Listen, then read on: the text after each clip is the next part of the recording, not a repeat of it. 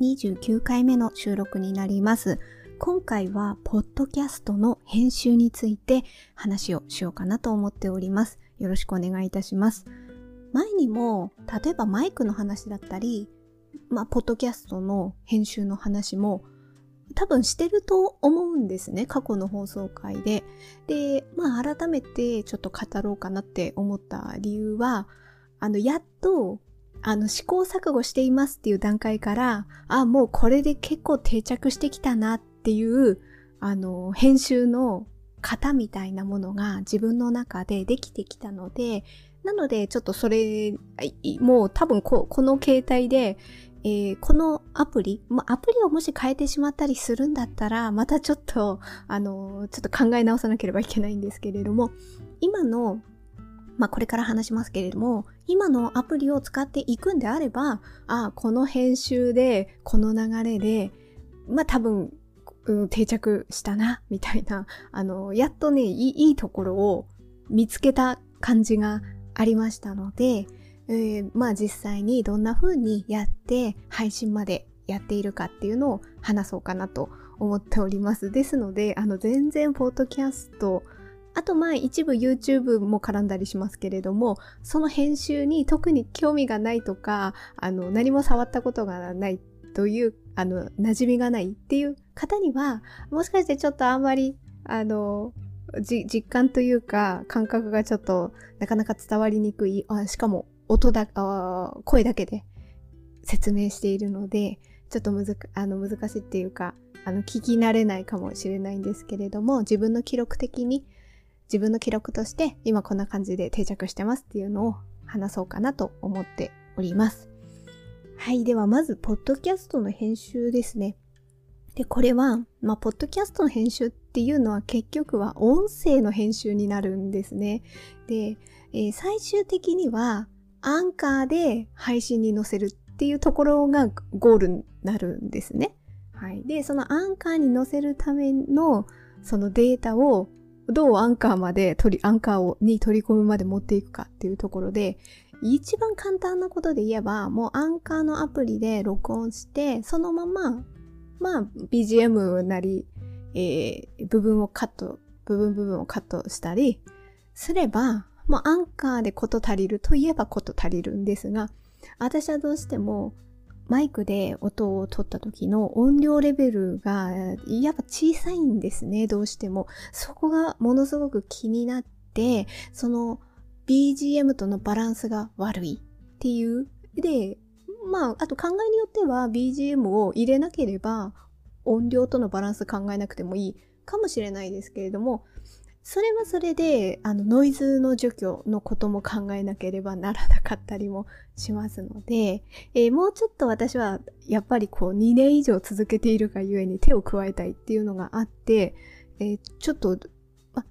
めんどくさいといえばめんどくさいかもしれないですけれども、あの、この工程でやってますっていうのを話そうと思っていて、で、もしかして有料のアプリなりソフトを使えば、それを経由すれば、それだけで賄えるっていうことはあるかもしれないので、私が今から話すのは、えー、できる限りアプリには、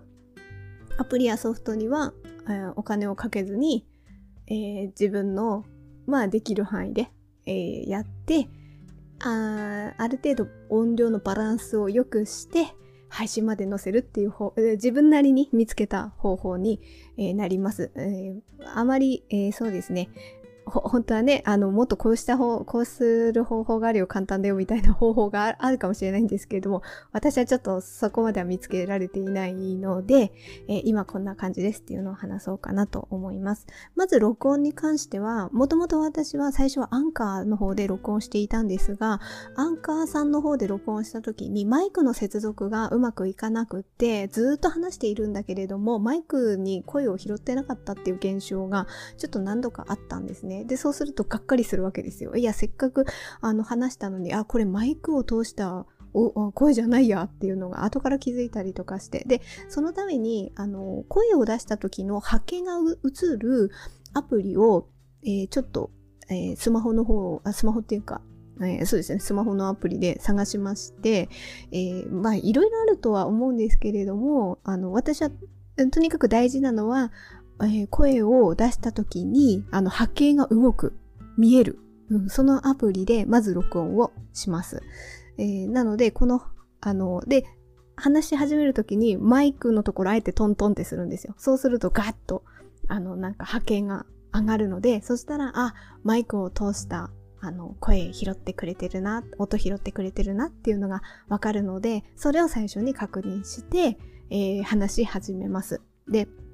一通り話し終わって、えー、ストップをしたら、そのデータを、えー、スマホに取ってありますので、それをまずパソコンの方に、あの、データを送ります。で、パソコンの方でそのデータを開いて、えー、無料のこれソフトなんですけど、 Audacity の方に取り込みます。で、 Audacity に関しては私過去の配信でも言ってるんですけども、その時とあの、ちょっと編集の仕方が今は変わってます。もういろいろ調べてやった結果、もうここれでいいや、これでいいってことではないですけれども、この流れで、ああ、自分は十分だなって思ったので。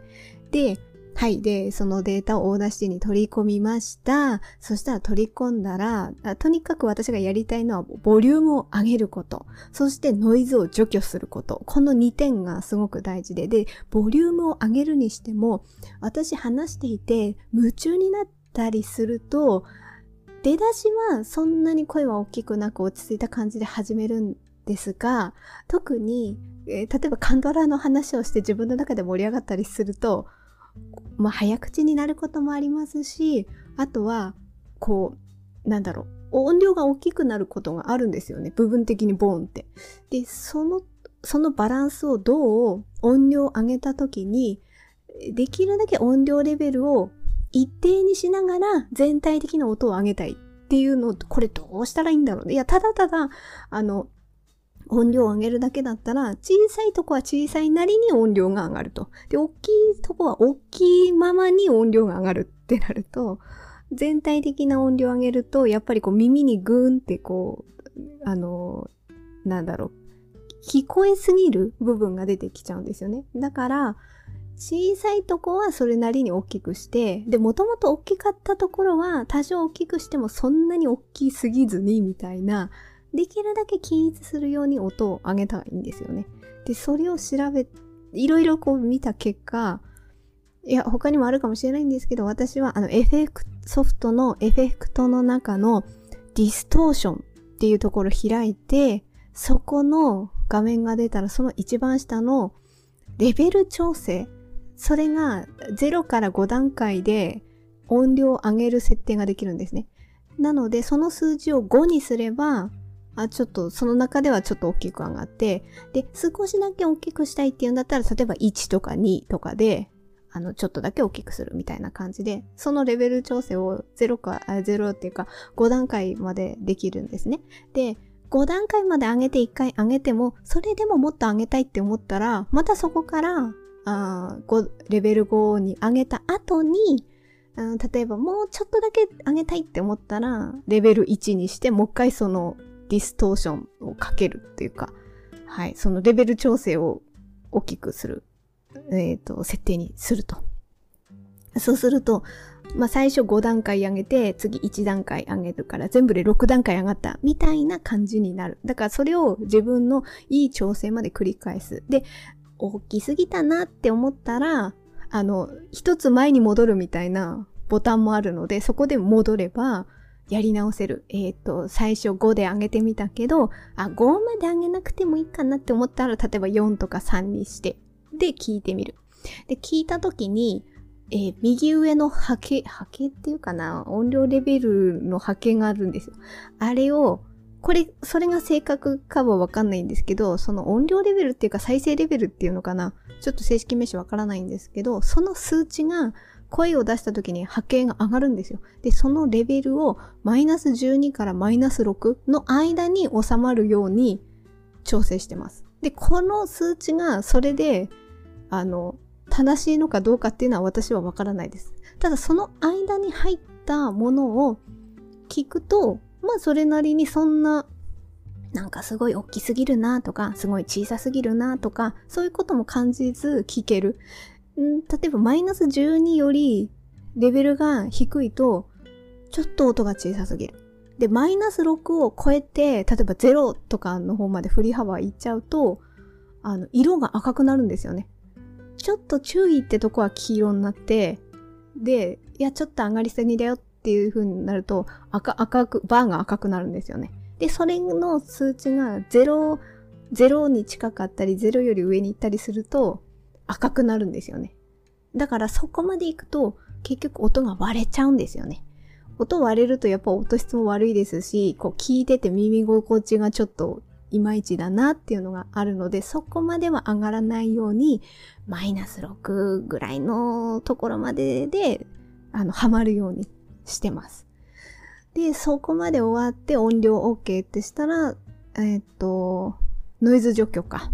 ノイズ除去を最初にした方がいいのかとかそういうのはちょっと私もわからないです。ただ自分の中であの順番をそうしているっていうだけで、とにかくノイズ除去して、あとは、うん、不要な部分をカットはしていきますね。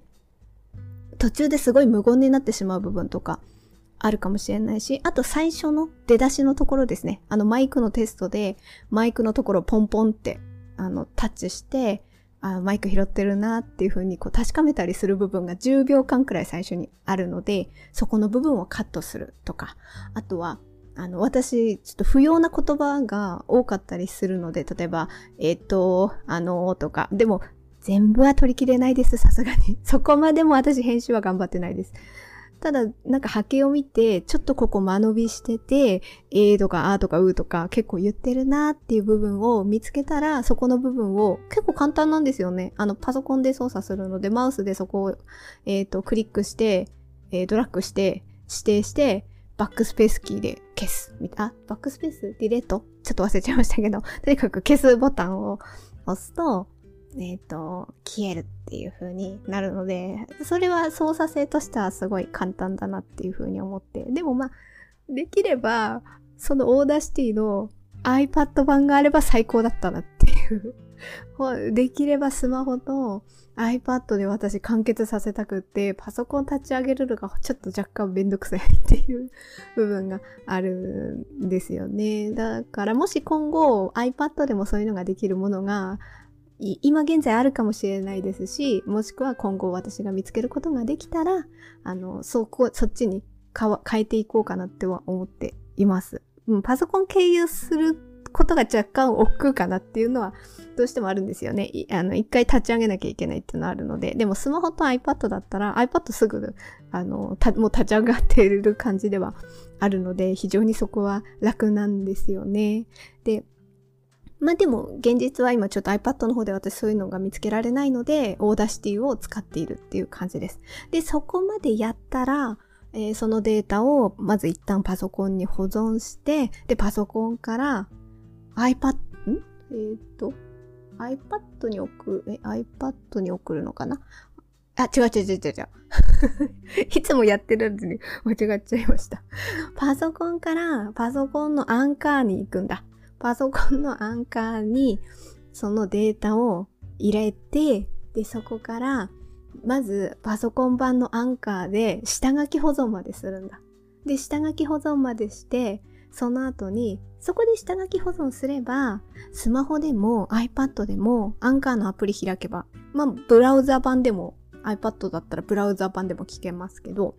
そこから聞くことができるんですよね。あの、データを転送するとかそういうことでは意味ではなくて、ただもうアンカーに下書き保存すれば iPad でアンカーを立ち上げればそこから聞ける。ですので、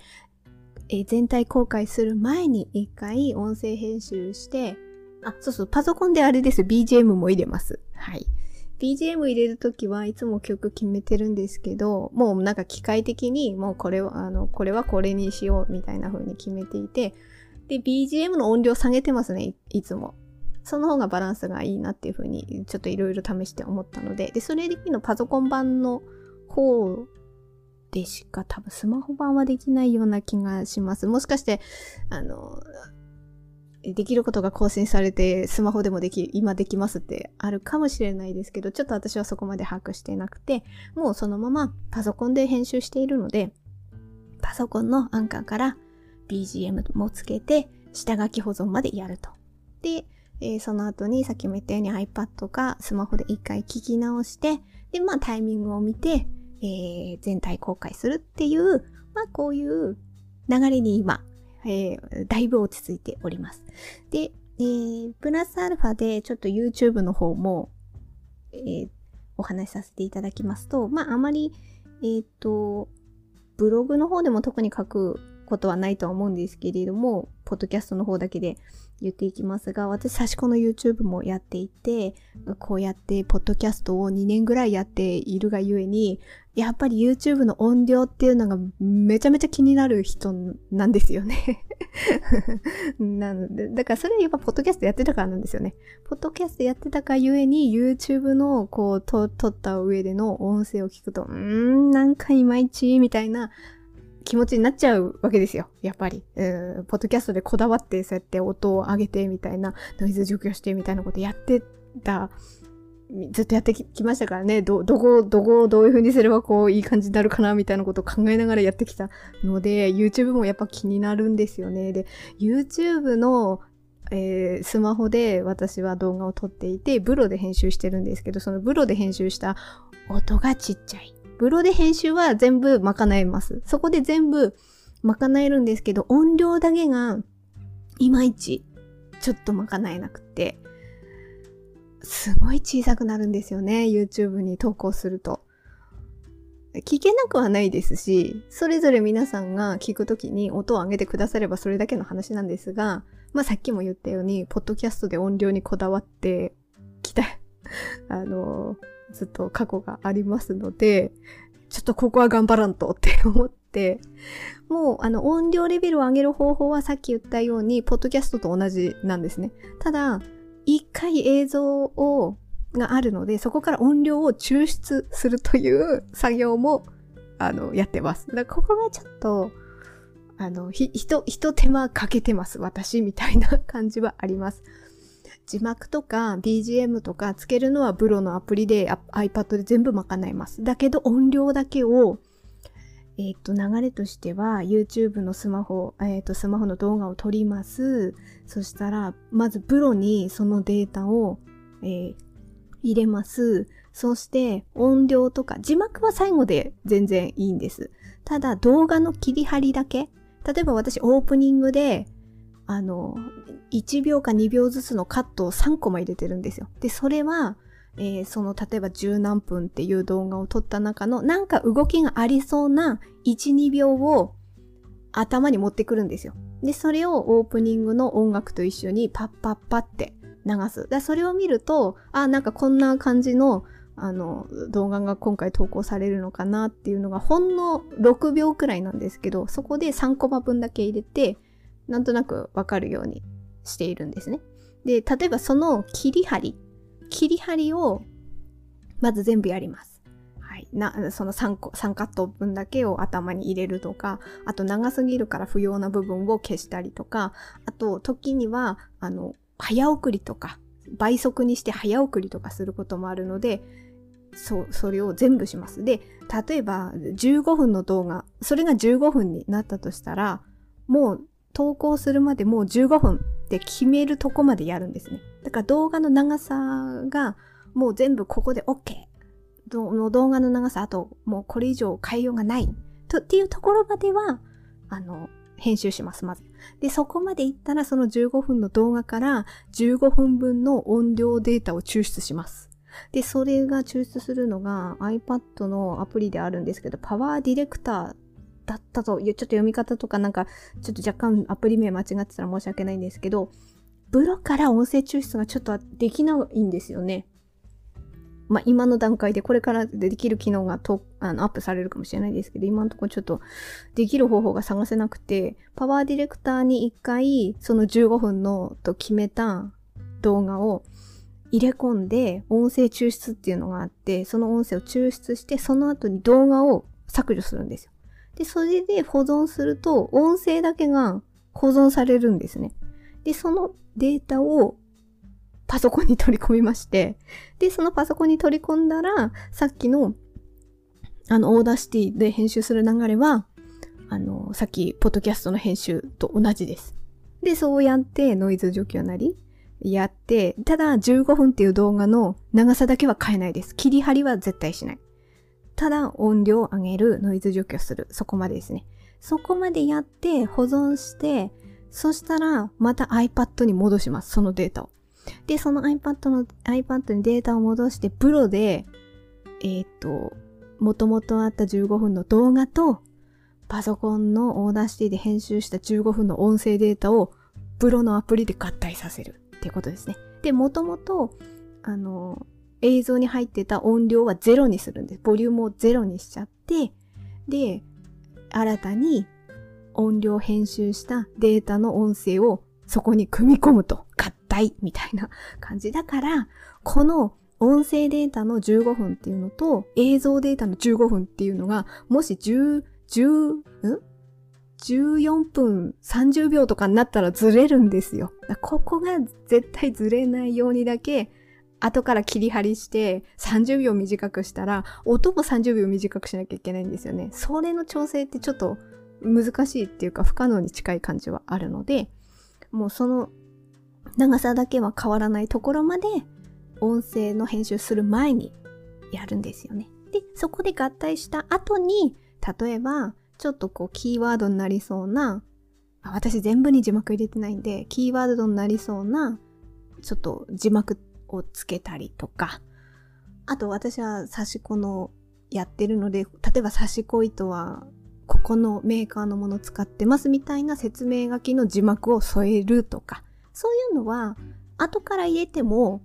15分っていう映像の長さには影響しないので、影響しない部分の編集をかけます。っていう。そ、そんな、そんな、えっ、ー、と、拙い YouTube ですが、あと、ポッドキャストをそこまで聞かれてない、ほんと数名、でも、えっと、十、十、十何名ぐらいしか 聞いていないポッドキャストなんですが、なんかそういう編集をしている。でも、まあ、ポッドキャストでこういう編集をして Audacity のこと知ってたからこそ、YouTube になった時に、あの YouTube で音量を抽出することによって、音の音量の調整を自分の好きなようにできるっていうのは、やっぱポッドキャストで積み重ねたものがあったからだと私は思っています。でも、やっぱりこう有料のアプリなんかを使えば、もしかしてこれから揃えたりしたら、この工程は省くことはできるかもしれない。あの、パソコン立ち上げてとかしなくてもいいかもしれないんですけど、まあ今、現在私が持っているアプリソフト内で、そこまでお金をかけずにできることっていう流れで、今こういう感じで、ポッドキャストと YouTube はこんな感じに編集してますっていうのをちょっと記録として今回はお話しさせていただきました。はい、えー、今日はこの辺にしたいと思います。最後まで聞いていただいてありがとうございました。程よい一日をお過ごしください。スノーでした。